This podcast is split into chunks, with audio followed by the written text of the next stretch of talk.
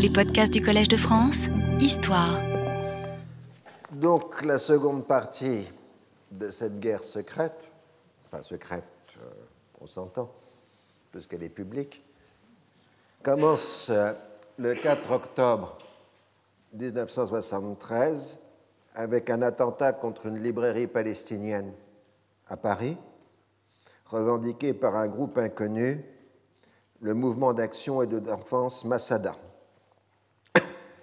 Les dégâts sont relativement peu importants.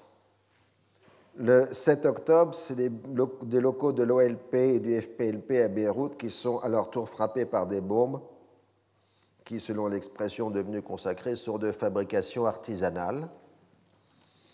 Il n'y a pas de victimes non plus. Et là, c'est peut-être pas aux Israéliens, pour cet attentat-là, qu'on peut faire l'attribution. Le 16 octobre, le représentant de l'OLP à Rome, Wael Zwaiter,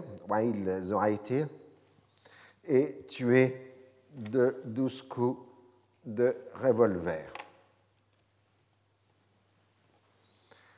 C'est un intellectuel et écrivain, traducteur en italien des Mille et une nuits, qui gagnait sa vie comme interprète à l'ambassade de Libye et était très introduit dans les milieux de la gauche italienne. Il avait suggéré devant la presse italienne que les Israéliens s'étaient arrangés pour faire tuer les otages de Munich afin d'en tirer des avantages politiques. Les confidences, entre guillemets, ultérieures du Mossad lui imputent l'organisation d'attentats contre des avions d'El Al. Les sources palestiniennes démentent tout rôle de ce genre. Alors, la lutte contre le terrorisme peut donner des résultats contre-productifs. Il en est ainsi des raids israéliens aériens du 15 octobre contre les camps palestiniens en Syrie et au Liban. Le gouvernement libanais, qui a éloigné les fédayines de la frontière et leur a demandé de se regrouper à l'intérieur, se trouve mis en difficulté. Mais de leur côté, au nom du gouvernement israélien, Galili, le conseiller de Golda Meir, affirme que si le Liban ne met pas fin à l'activité des organisations terroristes, Israël sera forcé d'agir. Il s'agit de raids aériens préventifs. Ces attaques, dit-il, construiront un mur entre la population libanaise et les fédayines, ce qui permettra d'isoler ces derniers. Les jours suivants, des avions israéliens multiplient les passages du mur du son au-dessus des grandes agglomérations libanaises. En même temps, plusieurs pays arabes sont visés par une nouvelle vague de colis piégés, postés cette fois en Yougoslavie. Ils font 3 blessés au Liban le 25 octobre, un postier et 2 employés. En novembre, le flux s'inverse et ce sont des institutions israéliennes et des personnalités juives qui sont visées par ces courriers mortels, souvent postés en Inde. La Grande-Bretagne est particulièrement atteinte par ces envois de colis. Les mesures prises par l'Allemagne fédérale concernant les ressortissants arabes sur son territoire avaient provoqué la multiplication des protestations arabes. Par ailleurs, la détention des 3 fédayines survivants de l'affaire de Munich lui avait valu de nombreuses menaces.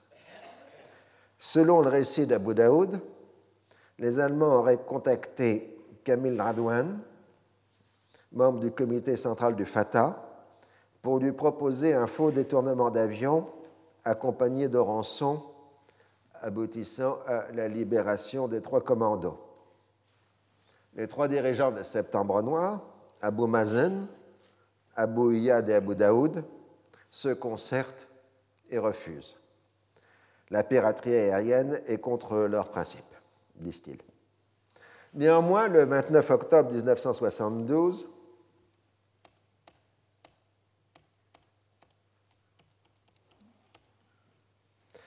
l'avion de la Lufthansa exerçant le vol Damas-Beyrouth-Francfort et détourné après l'escale de Beyrouth. Curieusement, il n'a pas pris de passagers à Damas et seulement 13 à Beyrouth, tous des adultes, des hommes adultes, dont les auteurs du détournement. L'avion se rend à Zagreb en Yougoslavie où on conduit les trois fédayines de Munich. Après les avoir embarqués, l'avion se rend à Tripoli de Libye où tout le monde se sépare courtoisement. L'opération aurait-elle fait de Wadi Haddad, qui en aurait profité pour enrichir son trésor de guerre tout en rendant service aux Allemands. De fait, la presse allemande exprime immédiatement ses doutes, la presse arabe, pardon, exprime immédiatement ses doutes sur, je cite le journaliste futur homme politique libanais Marwan Hamadeh, qui dit sur cette heureuse combinaison de planning germanique et d'audace palestinienne. Il s'ensuit une série de messages virulents du gouvernement israélien à destination des autorités allemandes et le chancelier Brandt s'engage auprès de Golda Meir à maintenir le caractère particulier des relations de son pays avec Israël.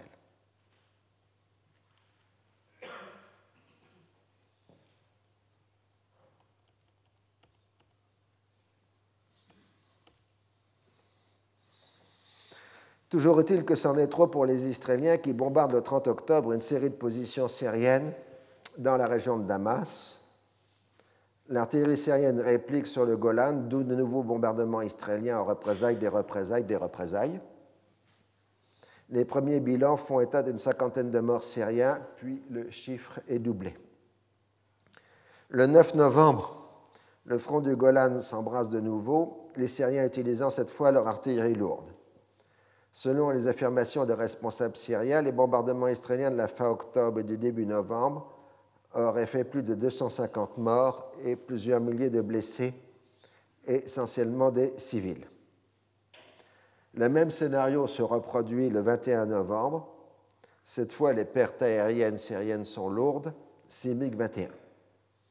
Néanmoins, l'artillerie syrienne solidement retranchée a provoqué d'importants dégâts aux positions civiles et militaires israéliennes sur le Golan.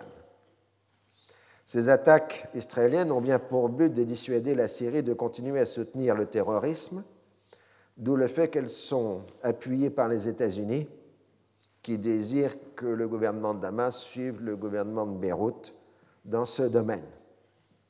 Le pouvoir bassiste en profite pour appeler à l'Union nationale en Syrie, à un moment où il est contesté par une frange de militants bassistes alaouites hostiles au règne personnel de Hafez al-Assad.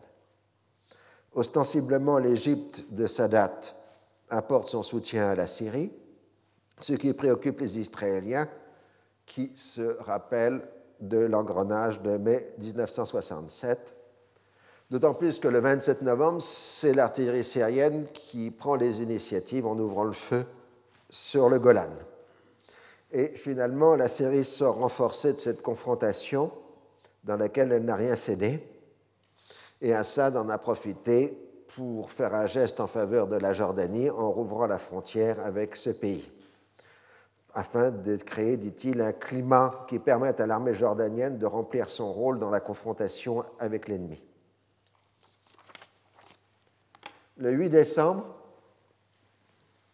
le représentant de l'OLP à Paris, Mahmoud Amchamri, est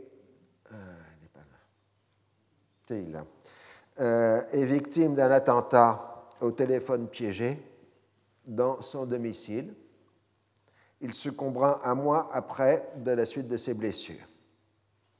Les sources habituelles auprès des services secrets israéliens l'accuseront d'être le numéro 2 de Septembre Noir en France et d'avoir fait de son appartement une base avancée, un dépôt d'armes et un centre de communication de l'organisation terroriste. Aucune source palestinienne ne confirme ces allégations.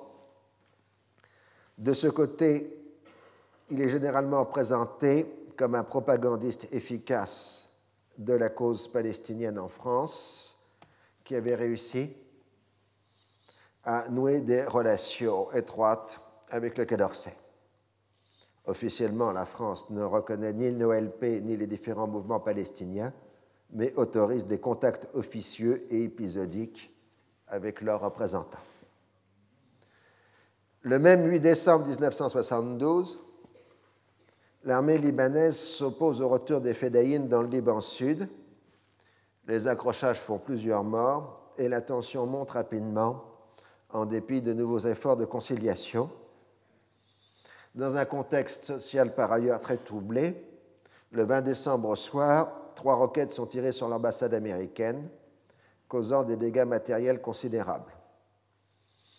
L'opération est revendiquée par une organisation inconnue, les Amis du Vietnam, et Arafat dément toute participation palestinienne. Le 28 décembre, l'ambassade israélienne à Bangkok est occupée par un commando palestinien qui détient 6 diplomates en otage.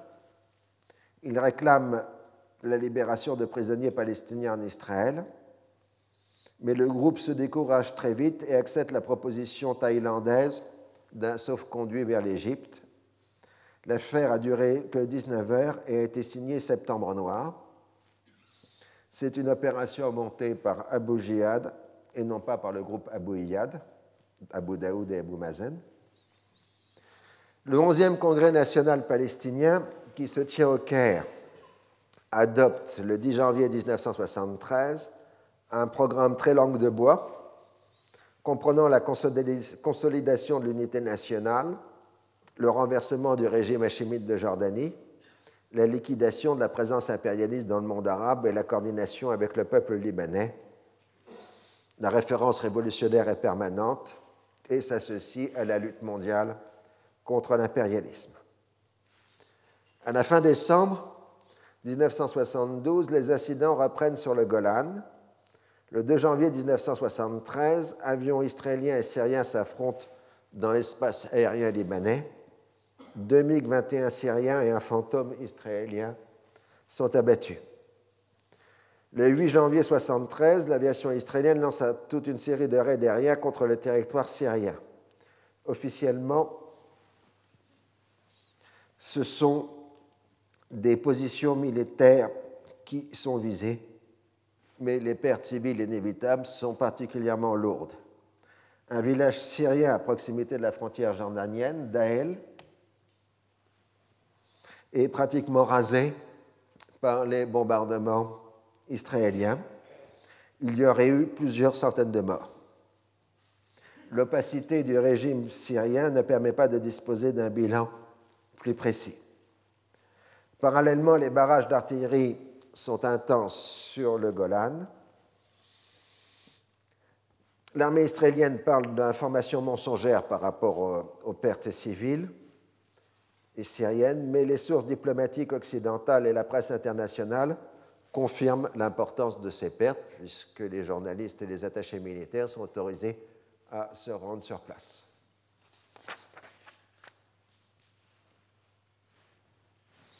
Le 9 janvier 1973, c'est la représentation de l'Agence juive à Paris qui est victime d'un attentat nocturne avec d'importants dégâts matériels.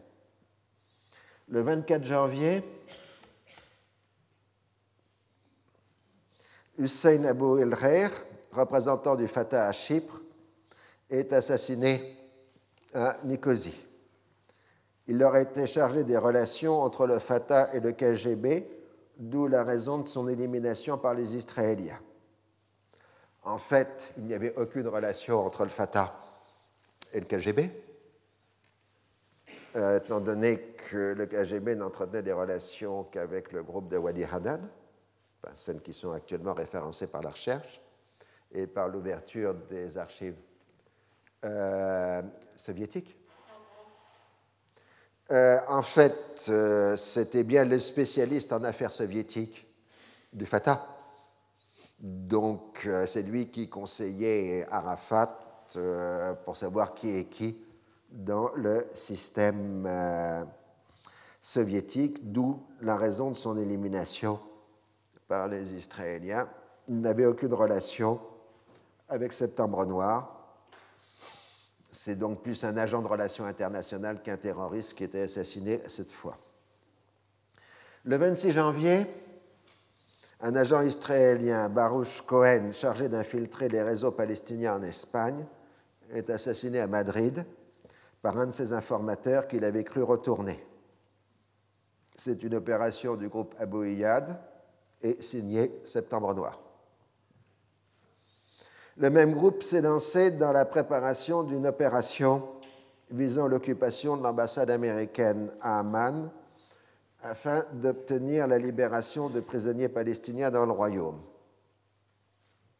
Abu Daoud s'infiltre clandestinement en Jordanie, mais sera arrêté le 10 février 1973 par les services secrets jordaniens ainsi que plusieurs membres de son commando.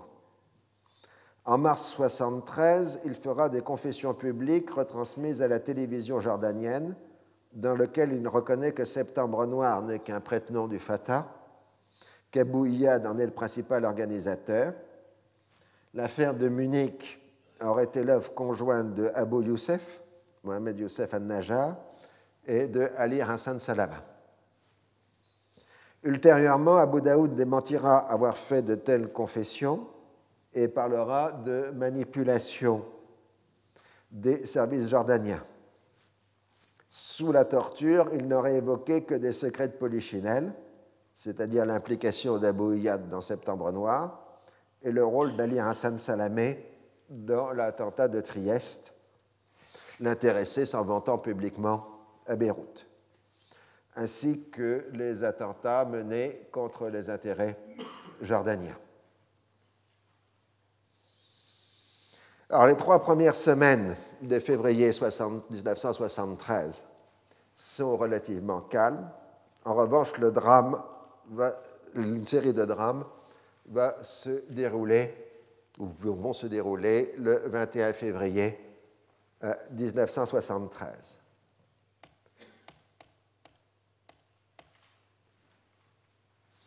Un Boeing 727 des Libyan Arab Airlines faisant la liaison entre Benghazi et le Caire, fait une erreur de navigation en raison d'une mauvaise visibilité due à une tempête de sable et d'un fonctionnement erratique de la balise de navigation de l'aéroport du Caire. L'équipage est franco-libyen à la suite d'un accord de coopération avec Air France. Croyant faire son approche vers l'aéroport du Caire par l'est, l'avion se trouve en fait au-dessus du golfe de Suez, puis du Sinaï occupé, comme vous voyez sur la carte. C'est à ce moment-là qu'il survole la base aérienne israélienne de Bir Gigafa, et deux fantômes israéliens partent pour l'intercepter et il l'identifie comme un avion civil. Mais à ce moment-là, l'avion a retrouvé la bonne direction et se dirige vers le Caire. Le pilote croit que les intercepteurs sont des MiG égyptiens et ne s'inquiète pas particulièrement parce qu'il ne voit pas les cocardes des deux chasseurs qui sont en retrait de l'avion et non pas devant l'avion. Les pilotes israéliens tentent d'adresser des messages visuels demandant à l'avion de se poser, alors que la tour de contrôle du Caire demande au contraire de prendre de l'altitude pour améliorer la liaison radiophonique. Aucune tentative de prise de contact par radio n'a été enregistrée de la part des Israéliens. Comme l'avion libyen n'obtempère pas à leurs instructions, les deux chasseurs israéliens ouvrent le feu et abattent l'appareil au moment où l'avion est en train de sortir de l'espace aérien du Sinaï. Le bilan est terrible, 100 morts. Pour une bonne part des femmes et des enfants, il n'y a que 4 survivants. L'ordre a été donné au plus haut niveau du commandement militaire israélien, voire du gouvernement israélien. La décision aurait été prise directement par Golda Meir, Moshe Dayan et Israël Galili. L'enquête menée par les autorités aériennes internationales, fondée sur le dépouillement des enregistreurs de vol, montre qu'aucune procédure d'interception standard n'a été suivie. La procédure d'interception standard implique que les chasseurs doivent se placer en avant de l'appareil intercepté, alors ils étaient en arrière. Et que ce n'est qu'au moment des tirs que l'équipage a compris qu'il s'agissait d'avions israéliens. Jusqu'au bout, ils ont cru qu'il s'agissait d'avions de chasse égyptiens. La position de l'avion au moment où il est abattu, c'est-à-dire 2 à 3 minutes avant d'entrer dans l'espace aérien égyptien, montre qu'il ne pouvait constituer une menace pour une installation civile ou militaire israélienne. Comme plus tard pour l'avion sud-coréen abattu au-dessus de l'Union soviétique en 1983, la seule raison plausible pour donner l'ordre d'abattre un avion civil est que l'on pouvait croire qu'il était muni d'instruments prenant des photos aériennes de zones militaires sensibles, selon le jargon. Comme l'avion était sur le point de rentrer dans l'espace aérien égyptien, il n'y avait plus le temps d'exercer des tirs de sommation. Les pilotes israéliens ont prétendu que les rideaux étaient tirés sur les hublots et qu'ils ne pouvaient pas voir qu'il s'agissait de civils, mais les témoignages de survivants contredisent totalement cette version. Les États-Unis adressent leurs condoléances et leurs regrets à la Libye sans mentionner le nom d'Israël. La famille de l'unique passager américain recevra une compensation financière à condition de renoncer à toute action en justice. Les autorités israéliennes font porter la responsabilité de la catastrophe sur l'équipage du Boeing. Seul Abba Eban aura le courage d'admettre qu'il s'agit d'une bavure et appellera à une remise en cause de certains comportements. Le même jour, Israël avait décidé de lancer une opération combinant l'aviation et la marine contre les camps palestiniens de Tripoli, c'est-à-dire les camps palestiniens de Nahr el-Bared et de Bedawi. Officiellement, ce sont des installations terroristes qui sont visées.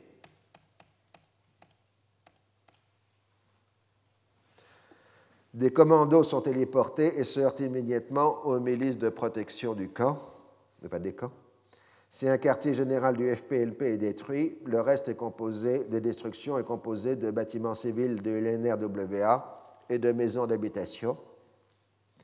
Il semble que l'opération ait visé une réunion de responsables de haut niveau de la résistance, réunion qui a été annulée au dernier moment. Le bilan officiel est de l'ordre de 78 morts et blessés. Il y aurait eu une quarantaine de tués. La gauche libanaise se solidarise avec les Palestiniens lors d'imposantes funérailles de victimes. Partout dans le monde arabe, des manifestations populaires appellent à la reprise des combats. Abu Iyad et Arafat sont décidés à obtenir la libération d'Abu Daoud. Septembre Noir organise donc une nouvelle opération, cette fois au Soudan, le 1er mars 1973. Il s'agit de prendre d'assaut l'ambassade d'Arabie Saoudite à Khartoum lors d'une réception officielle et de s'emparer d'un certain nombre de diplomates occidentaux qui seraient échangés contre des prisonniers palestiniens en Jordanie, plus pour faire bien Sirhan, l'assassin de Robert Kennedy, et les membres du groupe Baader-Meinhof en Allemagne. Le commando s'empare de l'ambassadeur et retient finalement 5 otages, dont 2 diplomates arabes, l'ambassadeur saoudien et le chargé d'affaires jordanien. La Jordanie refuse de céder et les Américains d'entrer dans une quelconque négociation. Arafat reste brusquement introuvable, en dépit des demandes réitérées des Saoudiens et des Soudanais qui essayent de le joindre. On demande néanmoins aux Soudanais de gagner du temps pour arriver à une solution analogue à la prise d'otage de Bangkok.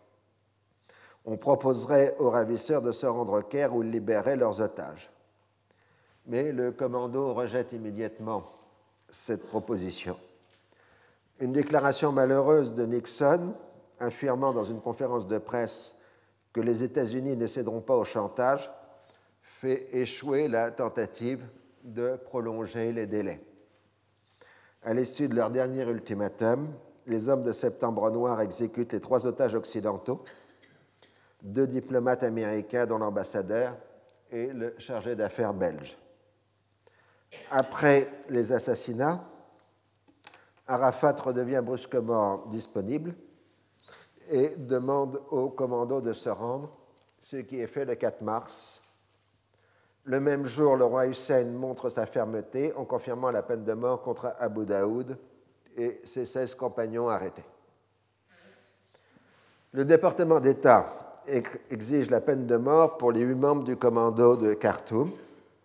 Le gouvernement soudanais annonce qu'ils passeront en justice, et il faut dire que le président soudanais Nimeiri est outré du comportement des Palestiniens après ce qu'il a fait pour eux lors de Septembre Noir, enfin de septembre en Jordanie, septembre 1970 en Jordanie. Mais le président Nimeiri doit tenir compte des équilibres politiques interarabes. Finalement, le procès commencera à la fin de septembre 1973. Les avocats des Palestiniens plaideront l'acte révolutionnaire, justifié par le soutien américain à Israël. Le procès sera ensuite suspendu par la guerre d'octobre 1973. En juin 1974, les intéressés seront condamnés à la prison à perpétuité, puis leur peine commuée à 7 ans de prison à effectuer à Beyrouth sous la garde de l'OLP. Nimeiri justifiera publiquement sa clémence en faisant référence aux actes commis par les Israéliens contre les Palestiniens et l'expliquera aux Américains par sa volonté d'éviter des représailles palestiniennes contre ses propres diplomates. En 1985, l'AIPAC lancera une action en justice contre Arafat pour son implication dans le meurtre des 2 diplomates américains, mais aucune preuve directe ne pourra être apportée et la procédure sera arrêtée l'année suivante. Ultérieurement, la presse américaine fera allusion à plusieurs reprises à une interception radio dans laquelle Arafat aurait donné l'ordre de tuer les diplomates américains. Cette interception aurait été le fait soit du NSA, soit des services israéliens, mais elle n'a jamais été rendue publique. Les États arabes condamnent l'opération de Khartoum, mais une bonne part des intellectuels et de l'opinion publique rejettent les accusations de terrorisme venues des États-Unis, en soulignant que les États-Unis n'ont pas condamné la destruction du Boeing libyen. Les défenseurs de la cause palestinienne parlent d'actes de désespoir dus à la non-prise en cause de la question palestinienne dans les négociations internationales.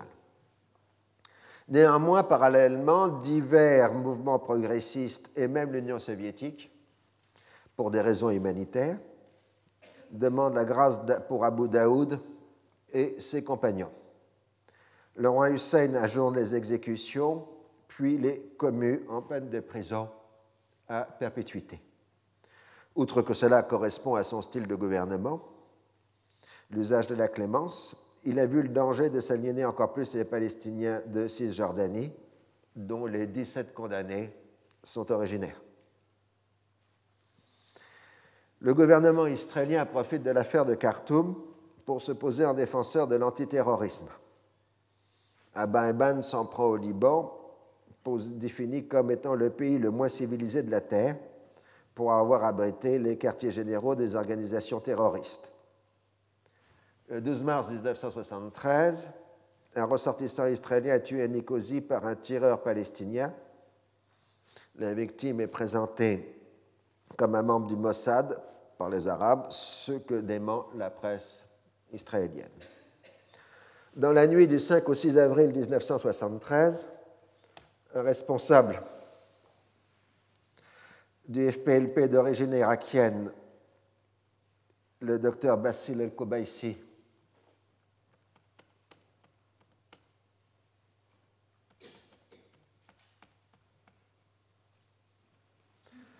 est assassiné à Paris, action revendiquée officieusement par le Mossad. Le 9 avril, 2 commandos palestiniens attaquent simultanément la résidence de l'ambassadeur d'Israël à Nicosie et tentent de s'emparer d'un avion israélien dans l'aéroport de la même ville. Un policier chypriote et un membre du commando sont tués. Les autres sont faits prisonniers. Enfin, les autres membres du commando sont faits prisonniers. Là, c'est la résidence de l'ambassade d'Israël après l'attaque. Pendant ce temps, les Israéliens ont infiltré plusieurs de leurs agents à Beyrouth, qui se font passer pour des touristes étrangers. Dans la nuit du 9 au 10 avril, ils sont rejoints par un commando d'élite israélien venu par la voie de mer, commandé par Ehud Barak, déguisé en femme, et Yoni Netanyahou, le frère de Benjamin Netanyahou. Leur mission explicite est de tuer des responsables palestiniens. Ils pénètrent dans 2 immeubles de Beyrouth-Ouest et réussissent à tuer 3 hauts responsables de l'OLP et du Fatah, Mohammed Youssef al-Najjar, Abou Youssef, sa femme, 3 gardes du corps, Kamal Adwan et sa voisine italienne de 70 ans, et Kamal Nasser. C'est à ce moment-là que commence une bataille rangée avec la police libanaise, attirée par les bruits des explosions et des tirs, ainsi que des tirs entre factions palestiniennes qui ne sait pas contre qui on se bat, mais qui tirent quand même. Pendant ce temps, un autre commando a attaqué le camp palestinien de Sabra, faisant sauter la permanence générale du FDLP de Naïef Awatmeh et diverses autres installations palestiniennes. Le succès de l'opération a été garanti par le fait que les cibles visées étaient assez peu protégées. Donc là, vous avez Abou Youssef,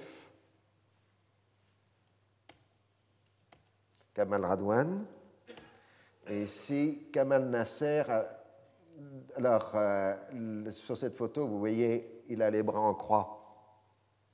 Et les Palestiniens expliqueront qu'ils ont trouvé le cadavre avec les bras en croix et la bouche criblée de balles, ce qui signifie à la fois qu'on visait le porte-parole de l'OLP, et comme il était chrétien, on l'a mis, le cadavre, dans cette posture. Le gouvernement israélien, par la voie même de Golda Meir, présente l'opération comme un juste châtiment des crimes de Munich. Les porte-paroles officiels expliquent clairement le but poursuivi. Après avoir obtenu le contrôle du Liban Sud par l'armée libanaise, il s'agit de contraindre le Liban à expulser tous les activistes palestiniens. Le but recherché est bien de créer une crise intérieure au Liban. Abou Youssef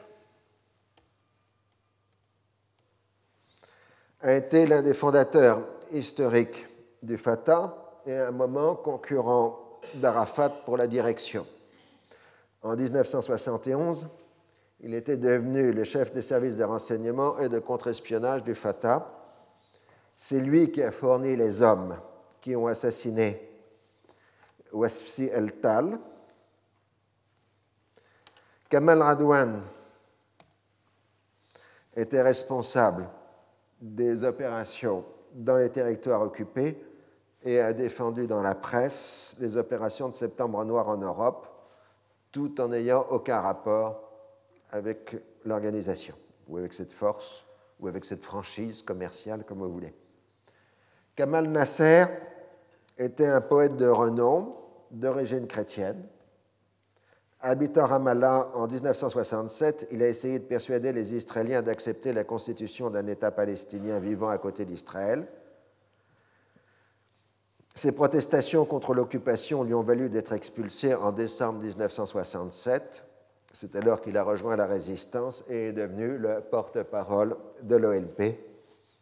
Il n'a participé à aucune opération violente. Les autorités libanaises ont cru d'abord à un clash entre factions palestiniennes et envoyé des forces de sécurité sur le terrain. La confusion a été à son comble, les Palestiniens tirant sur les policiers libanais. Le bilan officiel comprend donc 2 policiers libanais tués et 9 blessés, ainsi que 9 civils libanais et non-libanais tués.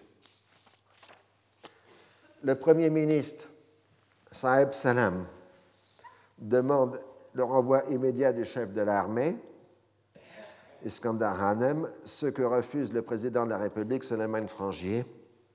Salam alors démissionne en protestation. Le 12 avril, une imposante manifestation populaire de 250 000 personnes suit les obsèques des 3 responsables palestiniens. Le premier résultat de l'opération est de déstabiliser le système politique libanais et de créer un rapport de force favorable à la résistance et à ses alliés progressistes et musulmans. Ainsi, Kamal Joumblatt accuse les dirigeants libanais de collusion avec les États-Unis et Israël et affirme que l'opération israélienne a été coordonnée avec la CIA. Les organes palestiniens tiennent le même discours. Partout dans le monde arabe, la politique américaine est associée aux actions israéliennes. On est ainsi contraint de multiplier les mesures de protection autour des bâtiments américains dans cette région du monde. Le département d'État parle de mensonges irresponsables. Les diplomates arabes à Washington répondent qu'il est difficile de convaincre l'opinion publique arabe de l'innocence américaine dans une opération que le gouvernement américain n'a ni condamnée ni déplorée. Les inquiétudes de la diplomatie américaine sont renforcées par ce qu'on commence à appeler en ce printemps 1973 la crise de l'énergie, due à une croissance très rapide de la consommation en pétrole des pays industrialisés, alors que la production a du mal à suivre. Des pénuries sectorielles en produits raffinés comme l'essence se produisent aux États-Unis, comme la production de ce qu'on appelle aux États-Unis l'hémisphère occidental, c'est-à-dire le continent américain nord et sud, ne suit pas, les États-Unis sont contraints d'importer de plus en plus de produits pétroliers du Moyen-Orient. L'administration Nixon s'inquiète de cette dépendance et annonce des plans de développement d'énergie de substitution pour y remédier le 18 avril 1973. Mais elle doit faire face à un Congrès majoritairement démocrate décidé à récupérer les compétences perdues durant le premier mandat de Richard Nixon. De surcroît, Nixon et Kissinger sont avant tout des géopoliticiens qui s'intéressent que médiocrement aux questions économiques et énergétiques et se comportent comme si le marché pétrolier fonctionnait encore en faveur des pays consommateurs. Aucune politique claire n'arrive à émerger face aux actions contradictoires des compagnies pétrolières et aux premières préoccupations de préservation de l'environnement et de lutte contre la pollution. Enfin, pour le contexte général, la seconde quinzaine d'avril 1973 voit les premiers impacts sérieux du scandale de Watergate sur l'administration Nixon, avec les premières démissions dans l'entourage du président. À l'ONU, les États-Unis s'opposent à tout projet de résolution qui ne soit pas équilibré, mettant sur le même plan, je cite, le terrorisme de gouvernement privé et les représailles israéliennes. Français et Britanniques cherchent à promouvoir un texte prenant en compte en partie les positions arabes. Le nouveau ministre français des Affaires étrangères, Michel Jobert, veut même faire condamner l'occupation des territoires occupés depuis juin 1967. Le représentant américain menace d'utiliser son veto et le débat s'enlise en propositions et contre-propositions, mais aboutit finalement à un texte franco-britannique adopté le 21 avril 1973, qui devient la résolution 332, les États-Unis et l'Union soviétique s'étant abstenus lors du vote. Cette résolution condamne tous les actes de violence, je cite, « ayant eu pour résultat de causer des pertes en vie humaine parmi les personnes innocentes et de mettre en danger l'aviation civile internationale ». Fin de citation. Les attaques israéliennes au Liban sont condamnées et on demande à Israël d'y renoncer. Dans les territoires occupés, les municipalités et les différentes institutions palestiniennes se déclarent en état de deuil et s'associent aux douleurs des familles des leaders assassinés à Beyrouth. Il n'y avait jamais eu jusque-là une telle prise de position en faveur de la résistance. La seconde quinzaine d'avril 1973 est très tendue au Liban. On voit partout des espions israéliens. Des groupes radicaux libanais et palestiniens préparent des attentats contre divers intérêts occidentaux. Ils sont pour la plupart du temps interceptés avant exécution par la police et par l'armée, mais les installations de la Tapline, c'est-à-dire l'oléoduc transportant le pétrole saoudien vers la Méditerranée, sont sabotées. L'aviation israélienne, pour marquer la vulnérabilité libanaise, opère des murs du son au-dessus de Beyrouth, en particulier dans le secteur du palais présidentiel. Frangi réussit néanmoins à former un nouveau gouvernement sous la présidence d'Amin al-Rafiz, un politicien sunnite de second rang, considéré plutôt comme favorable aux progressistes et à la résistance, mais le leadership traditionnel sunnite mené par Rachid Karameh lui est contraire. Néanmoins, une brève unanimité nationale se produit à l'occasion des funérailles nationales dues à la mort de Fouad Chehab, le grand président libanais des années 60. Ceci le 27 avril 1973. La crise tant redoutée est attendue, se produit le 2 mai 1973. Après l'arrestation de plusieurs fedaïnes de diverses organisations transportant des armements et des explosifs à proximité de lieux sensibles tels que l'ambassade des États-Unis ou l'aéroport international, des éléments de la résistance enlèvent 3 militaires libanais. L'armée encercle immédiatement les camps de Sabra et Shatila et effectue plusieurs arrestations. Des échanges de tirs se produisent et on passe rapidement des deux côtés aux armes lourdes. Donc sur cette photo, vous voyez l'armée libanaise en train de bombarder les camps de Sabra et Shatila en mai 1973.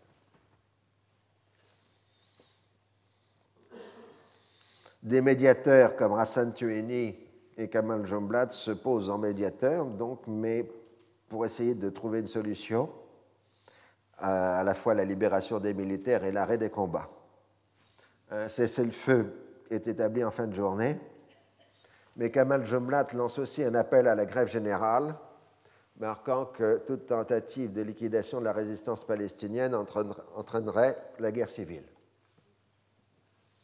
Pendant que le gouvernement libanais tente de tergiverser, les affrontements reprennent avec plus de violence et s'étendent au Liban Sud et à la Beka. Un neveu d'Yasser Arafat ainsi que d'autres cadres sont tués dans un échange de tirs près de Hasbaya. Selon un schéma déjà habituel, les médiateurs arabes accourent pour trouver une solution politique et on travaille à trouver une nouvelle interprétation aux accords du Caire. Dans les cercles dirigeants israéliens, on se félicite de cette situation. L'armée libanaise paraît capable de mettre à raison les fédéines et de rétablir l'ordre. On y voit la justification du raid israélien sur Beyrouth. C'est ce qu'explique l'ambassadeur de France à cette date. Je cite : « Les militaires israéliens estiment précisément qu'ils ont aidé le Liban à prendre cette détermination. L'opération de Beyrouth, il y a un mois, avait pour objectif de provoquer cette épreuve de vérité entre fédéines et armée régulière. Toutefois, ils ne comptaient pas sur un déclenchement aussi rapide. » Un accord est trouvé, mais Beyrouth connaît le 7 mai une nouvelle journée de violence. Le gouvernement de Rafiz démissionne, tandis que la Syrie ferme ses frontières avec le Liban et proclame son appui à la résistance. Plusieurs centaines de combattants de l'ALP venus de Syrie prennent position dans la Beka. Il s'ensuit de violents combats avec l'armée libanaise. Rachid Karameh et Kamal Joumblatt exigent la formation d'un gouvernement d'union nationale, mais contrairement aux événements de 1969, la résistance ne dispose pas du soutien de l'Égypte. Finalement, une commission militaire libanaise négocie pendant 3 jours à l'hôtel Melkart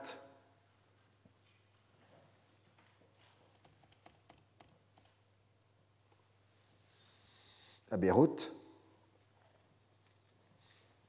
avec la délégation libanaise, et on arrive le 17 mai à un accord dit « accord du Melkart » qui reprend en plus détaillé l'accord du Caire. Il est plus favorable à l'autorité de l'État libanais que le texte précédent. La résistance s'engage à ne pas faire stationner des commandos dans les camps, dont la protection sera assurée par des milices locales dotées d'armes légères. La présence armée palestinienne sera limitée au Liban Sud et devra coordonner ses mouvements avec l'armée libanaise. Les commandos n'auront pas le droit de circuler dans le pays en armes et en uniforme. Les opérations contre Israël à partir du Liban seront suspendues. Mais il s'agit là bien d'une apparence. La résistance est beaucoup plus solidement établie qu'en 1969 et dispose d'alliés puissants. Elle n'a pas cherché l'épreuve des forces décisives de crainte de voir l'armée israélienne intervenir.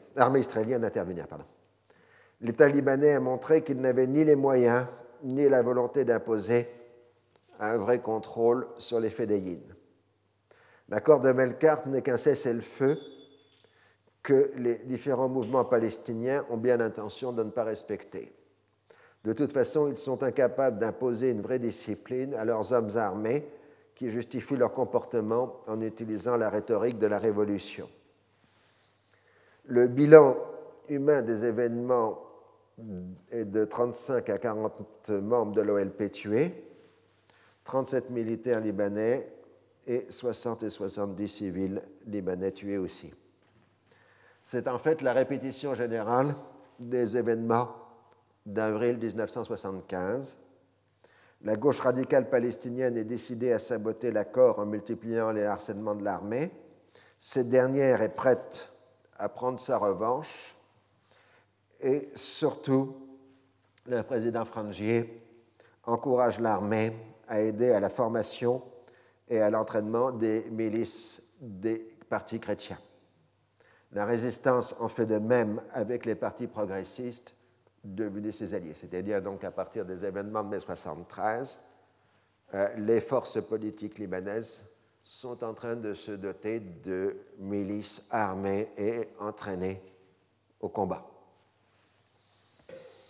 La vie normale reprend rapidement au Liban, mais il faut plusieurs semaines pour que la Syrie mette complètement fin au blocus qu'elle a imposé à son voisin. Elle a même à un moment menacé de fermer son espace aérien à l'aviation libanaise. Il faut que le Koweït apporte sa médiation, destinée à définir un modus vivendi nouveau entre les Libans, la résistance et la Syrie, ainsi que la formation d'un nouveau gouvernement libanais sous la présidence de Taqi-Eddine el-Sour en juillet, pour qu'on arrive à une vraie normalisation. Un échange de 3 pilotes israéliens détenus en Syrie contre les prisonniers syriens et libanais fait l'année précédente est aussi un signe de détente du côté d'Israël. Ceci le 3 juin 1973. Mahmoud Iyad, maintenant secrétaire général de la Ligue des États arabes, s'est rendu à la fin mai à Beyrouth et a pris publiquement la défense du pays en déclarant « Il est inadmissible que le Liban assume seul la charge de la résistance. » Il exprime là la ligne égyptienne de mobilisation de toutes les ressources arabes face à Israël. Il marque que les conflits interarabes sont un gaspillage dangereux de force et ne font que profiter à Israël, qui y voit la démonstration publique de la capacité arabe à coexister avec les Juifs. Cette modération et ce pragmatisme doivent être compris dans le cadre de la préparation, maintenant bien avancée, de l'Égypte à la guerre. Car finalement, dans toute cette période que nous venons de voir, cette succession quasi hallucinante d'attentats des deux côtés, d'assassinats, d'attaques contre les populations civiles, a servi, certainement bien involontairement, à dissimuler la réalité de ce qui était en train de se produire durant ces mêmes mois, c'est-à-dire la préparation à la guerre de la part des Syriens et des Égyptiens.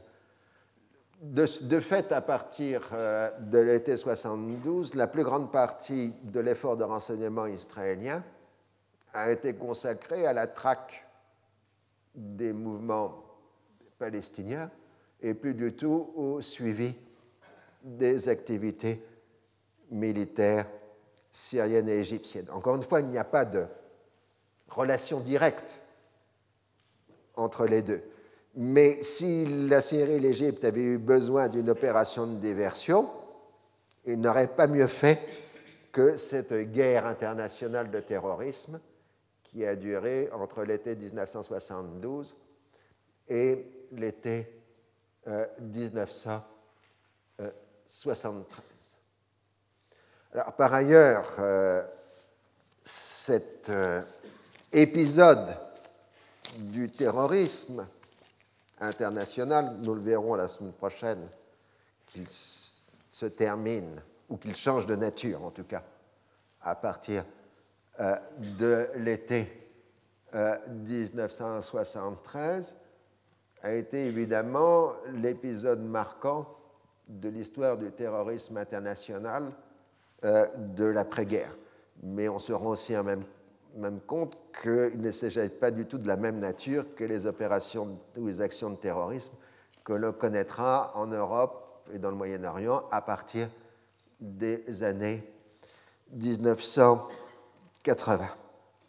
Alors, je conclurai en vous lisant un extrait des entretiens qu'Abu Iyad a accordé au journaliste français Éric Rouleau en 1978. C'est un texte célèbre, de toute façon, pour justifier Septembre Noir. Tant par nature que par idéologie, je suis un adversaire résolu de l'assassinat politique et d'une manière plus générale du terrorisme. Mais je ne confonds pas, comme beaucoup à travers le monde, violence révolutionnaire et terrorisme, ce qui constitue un acte politique et ce qui ne l'est pas. Je récuse l'acte individuel commis en dehors de toute organisation et de toute vision stratégique, dictée par des motivations subjectives et qui prétend se substituer à la lutte des masses populaires.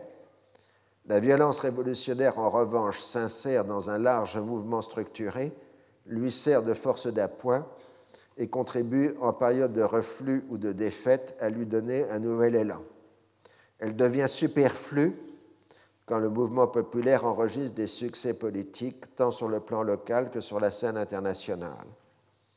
Septembre Noir n'a jamais été une organisation terroriste. Elle a agi en auxiliaire de la résistance, à un moment où cette dernière n'était plus en mesure d'assumer pleinement ses tâches militaires et politiques. Ses membres ont toujours soutenu qu'elle n'entretenait aucune relation organique avec le Fatah et l'OLP. Là, il se fout du monde, mais c'est autre chose. J'ai connu nombre d'entre eux, et pour cause puisqu'il était leur patron, et je peux affirmer qu'ils appartenaient pour la plupart aux différentes organisations de Fedaïn, et sortis du rang, ils traduisaient bien les profonds sentiments de frustration et d'indignation qui animaient tout le peuple palestinien face aux tueries de Jordanie et aux complicités qui les ont rendues possibles, comme en témoignaient les manifestations de joie qui ont accueilli l'exécution de Wasfi el-Tal. Tenant compte de la volonté populaire, les autorités égyptiennes n'ont pas tardé à libérer les auteurs de l'attentat, qui sont venus grossir les rangs des héros de la résistance. Alors là, vous avez une théorisation du terrorisme de type le classique, qui est le terrorisme dit publicitaire, en quelque sorte. Il faut relancer une cause à un moment où elle est très affaiblie et marquée que par le terrorisme international, qu'on n'est pas marginalisé sur la scène politique. Cela dit, nous le verrons la fois prochaine, si les mouvements palestiniens à partir de l'été 1973 se sont retirés de la scène dite du terrorisme international, ils ont durablement souffert de l'image de terrorisme et seront bien ensuite bien gênés dans les décennies qui suivent de l'héritage de cette séquence très précise d'événements qui dure un peu plus d'une année et que nous venons d'étudier. Je vous remercie. Retrouvez tous les podcasts du Collège de France sur www.college-de-france.fr.